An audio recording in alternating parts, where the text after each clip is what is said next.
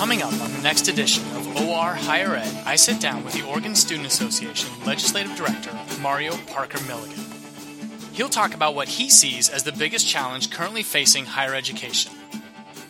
Across the board, everyone is pretty clear that college is not affordable and tuition needs uh, to be brought down and financial aid needs to be um, you know, prioritized. We'll also talk Oregon Student Association strategies.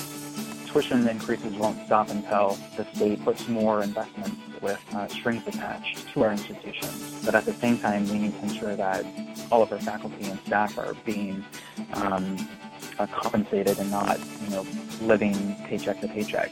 We need to be ensuring that everyone on our campuses are being paid a, a, their fair share. We believe that does have a, an effect on the entire quality of life at the at the university or the, the community college. In two thousand thirteen, we were a part of a pretty large coalition to advocate for mandatory minimum reforms and thinking, should we be putting nonviolent offenders in prison for fifteen or twenty years and not having that money available for higher education or for technical career programs? Our issues are always related to higher education.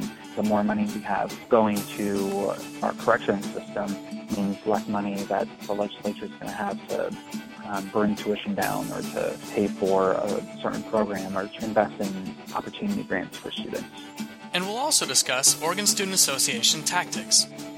Writing policy and targeting specific legislators to introduce bills and what on-the-ground campaigns need to happen in order to, to be successful with any given campaign.